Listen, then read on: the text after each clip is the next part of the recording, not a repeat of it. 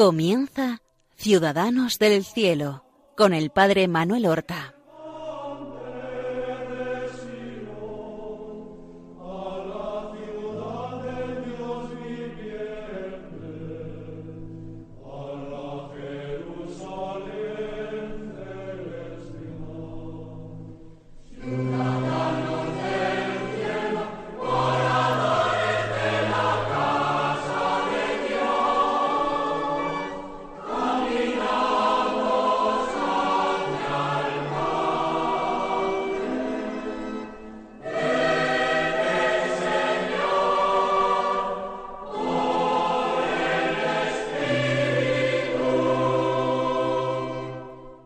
Buenos días. Damos comienzo a una nueva emisión de nuestro programa Ciudadanos del Cielo en las ondas de Radio María. Vamos a glosar la vida de un hermano nuestro que habita ya en la Jerusalén del cielo. Nosotros la habitamos en esperanza. Él la habita plenamente.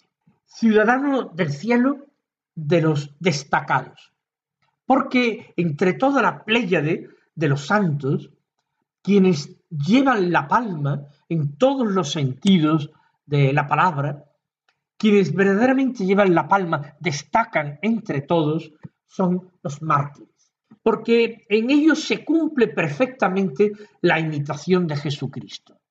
Ellos entregaron su vida primero, poco a poco, día a día, y llegado el momento del supremo testimonio prefirieron la muerte antes que renegar de Cristo. Los mártires terminaron entregando su vida entera, de golpe, de una manera bellísima, despreciando lo que el mundo admira, desea y valora, mostrando unos valores que son totalmente contrarios a los valores mundanos.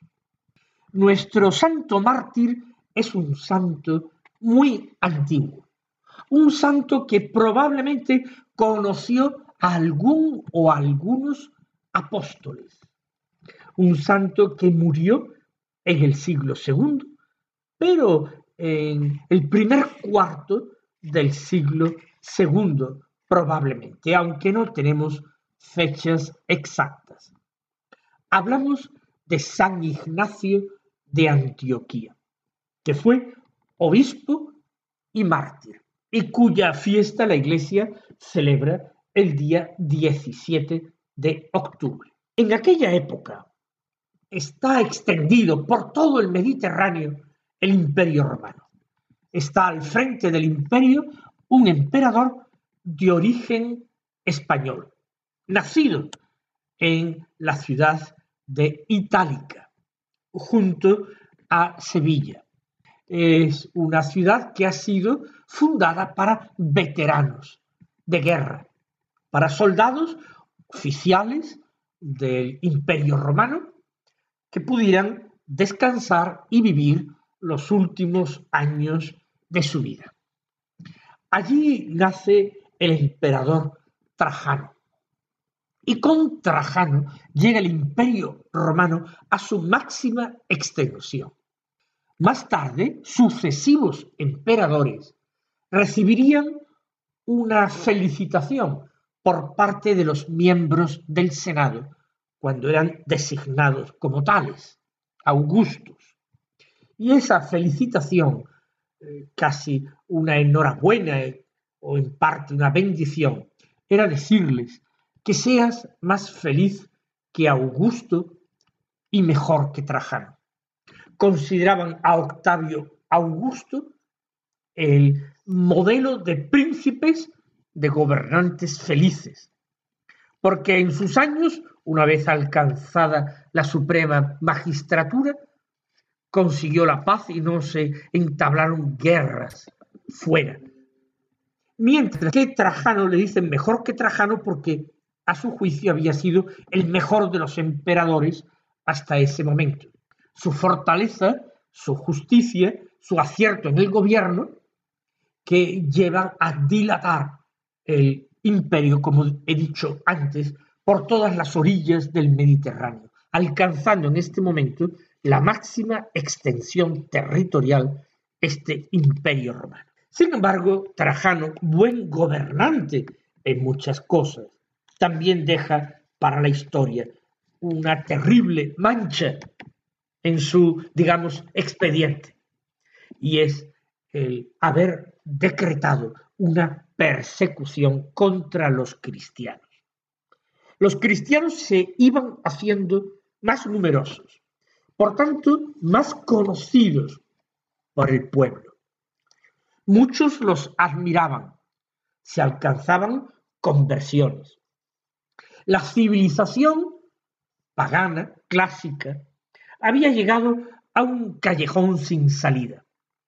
El paganismo no ofrecía verdaderos valores morales.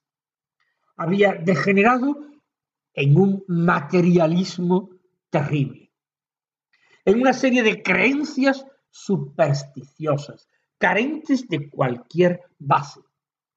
Y todo eso con pretensiones autoritarias.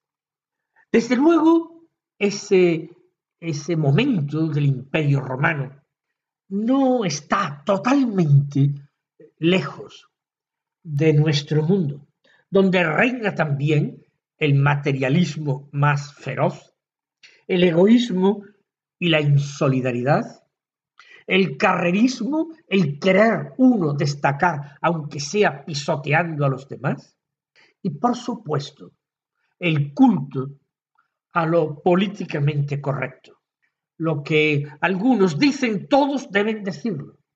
No ya porque tengan una cierta estigma social o marginación social si no piensan y hablan como todos, sino que incluso pueden incurrir en auténtica persecución por parte de leyes inicuas. En el caso de los cristianos, esas persecuciones no se limitaban a multas, que también las había, a cárcel, que también las había, sino que incluían la muerte y otros tormentos refinados. Nuestro San Ignacio de Antioquía nace en una fecha absolutamente desconocida para nosotros y nace en un lugar que tampoco sabemos exactamente cuál fue, si fue natural de Antioquía o no. De hecho, fue elegido obispo de Antioquía. Casi todo lo que sabemos de él lo conocemos por algunos historiadores antiguos que dejaron algunas notas biográficas sobre este santo obispo y sobre todo por una extraordinaria gesta de la que él mismo fue de alguna manera su reportero. Un viaje que hizo del oriente hasta Roma la capital del occidente, para sufrir martirio en Roma. En el transcurso de este viaje que hace escoltado por soldados, prisioneros, él escribe siete cartas, al menos siete cartas que han llegado hasta nosotros, que conocemos. Tal vez escribió alguna más, no es probable, pero podría haber escrito alguna más que al no haber llegado a nosotros nos es desconocida. Por tanto, tenemos que mm, imaginar muchas cosas en su vida que no conocemos. ¿Cuándo nacería? Pues algunos piensan que nacería en torno al año 30 o finales de los 20 de la era cristiana. Y ya sería un hombre mayor cuando padeció martirio se retrasa esta fecha por algunos pensando que él no era tan mayor. Sin embargo, parece que era mayor que el obispo Policarpo de Esmirna, que lo ve en ese viaje suyo, prisionero, hasta Roma, y que él era mayor que Policarpo. Policarpo moriría algo después y era un hombre anciano. Por tanto, él podría ser más anciano quienes colocan la fecha de su nacimiento en esta época temprana es porque parten de una leyenda, leyenda antigua, muy antigua, que afirman que Ignacio era aquel niño que en una ocasión Jesús tomó y puso en medio de los apóstoles para decirles, el que no se haga un niño como este no entrará en el reino de los cielos. Y que entonces cuando Jesús lo tomó y lo abrazó y lo puso en medio de los apóstoles como modelo y ejemplo de discípulo, entonces era un niño pequeño, podría tener a lo mejor solamente tres años, o cuatro, o solamente dos. Era un niño pequeño. Podría ser, bien, no hay absolutamente ningún testimonio tan antiguo de época apostólica que nos diga semejante cosa. Por fechas, no es inverosímil por fecha. Podría haber sido así, porque la persecución del emperador Trajano se produce a finales del siglo I. Y si es a finales del siglo I, aunque él no muriera de los primeros, sino que muriera eh, más tarde, ya en el siglo II, si él había nacido, digamos, en el año 27 para tener eh, tres años cuando conoció a Jesucristo, pues perfectamente podía tener en el momento de su muerte 70, 75 años.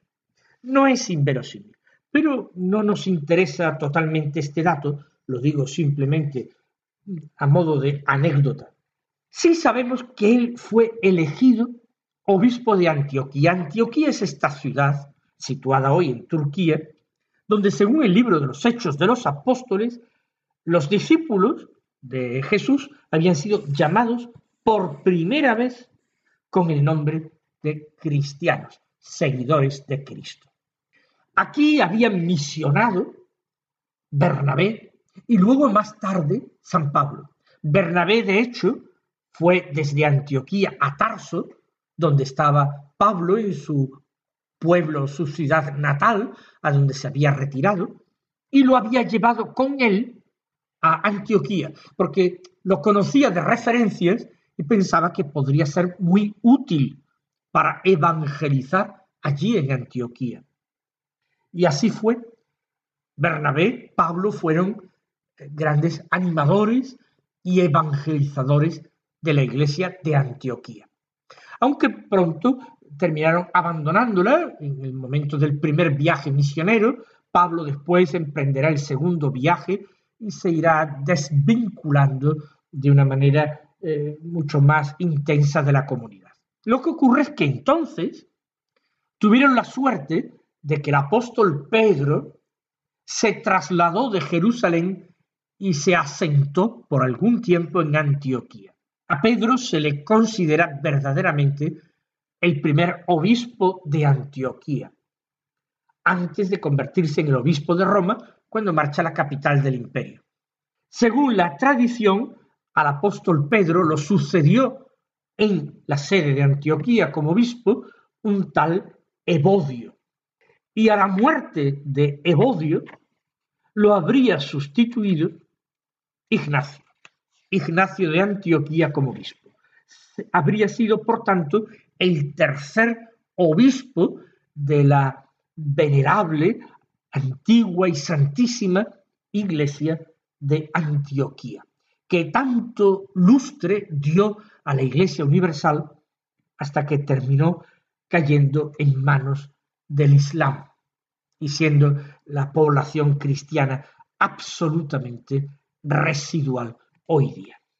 Es un obispo, un gran obispo, que se relaciona con otros obispos de la zona, que es conocido por el obispo Policarpo de Esmirna, por ejemplo, cuyo martirio bellísimo también nos es bien conocido por testigos incluso presenciales.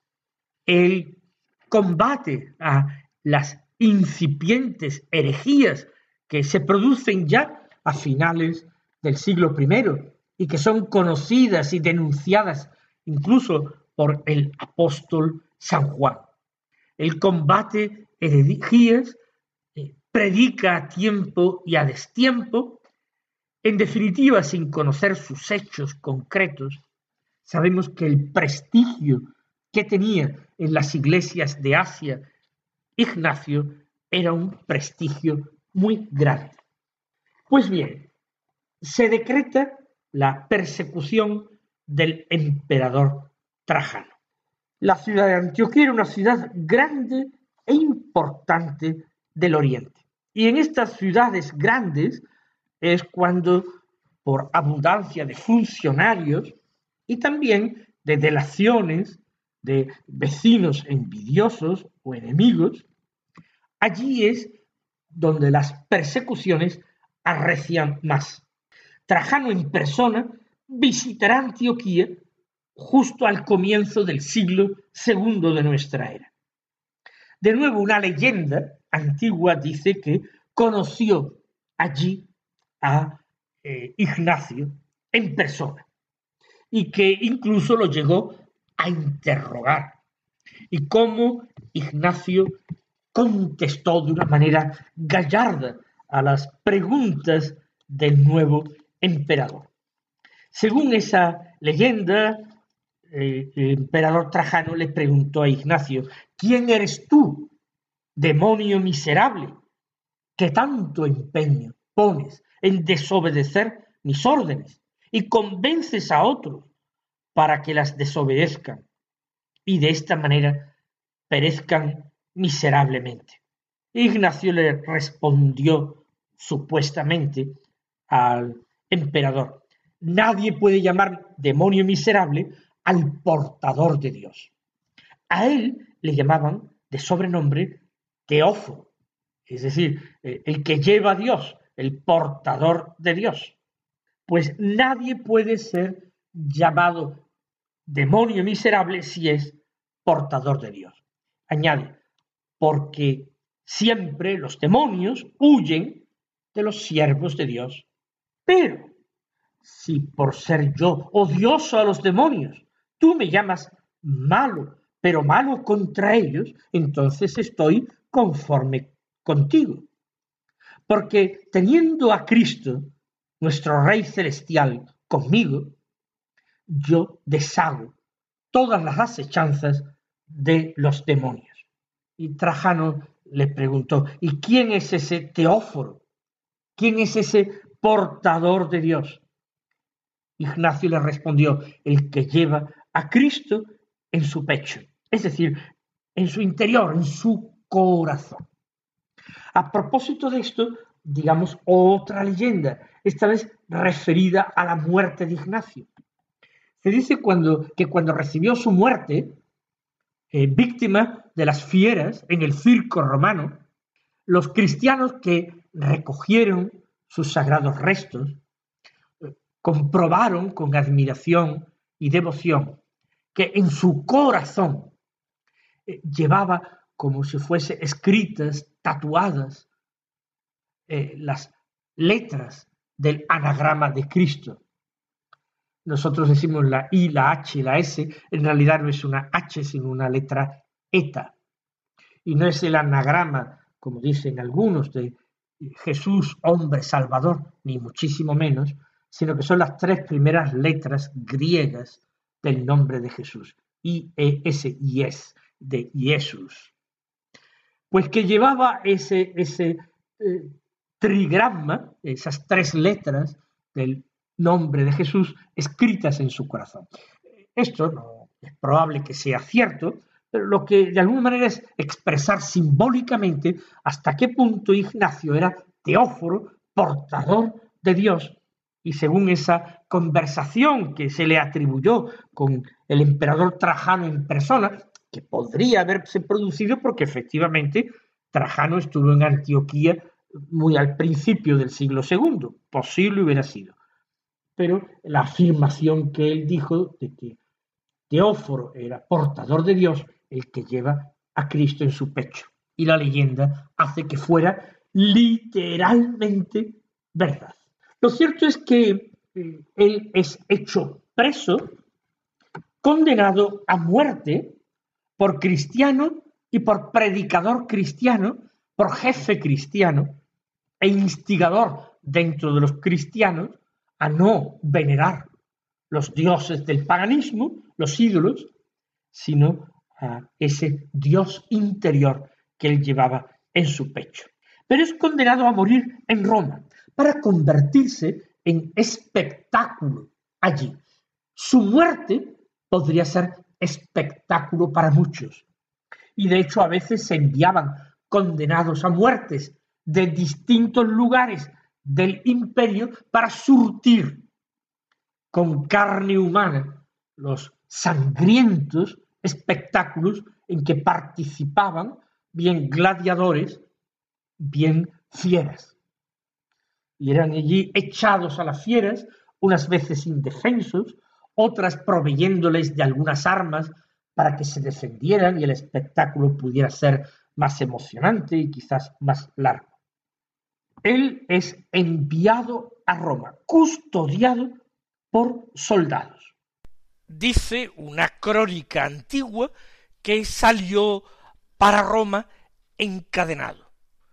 Ciñóse las cadenas y habiendo rogado por la iglesia, encomendándola al Señor, fue arrebatado como carnero jefe del hermoso rebaño, por la furia salvaje de los soldados, para llevarlo a Roma a ser pasto de las fieras sanguinarias. Parece que eran diez soldados los que le custodiaban, y él en una carta, en una de las cartas que escribe en este trayecto, les llama leopardos, quizás porque ellos también actuaban de una forma brutal. Dice, amarrado voy a diez leopardos, es decir, un pelotón de soldados, que cuantos más favores reciben, más crueles se comportan. Sin embargo, él viaja emocionado, sobrecogido verdaderamente de la inmensa dignidad de haber sido escogido como testigo de Cristo para morir allí en la capital del imperio. El viaje no conocemos exactamente, es posible que de Antioquía marcharan hacia el norte y luego caminaran por toda la costa de la península de Anatolia, el Asia Menor, que se embarcaran hasta Atalia o Panfilia, lugares visitados por Pablo, porque él mismo dice en esa misma carta que sufre de noche y de día por tierras y por mar. Luego parte del viaje lo haría por mar. El próximo día continuaremos este viaje espiritual con el mártir Ignacio. Hasta entonces, mis queridos hermanos, recibid la bendición del Señor.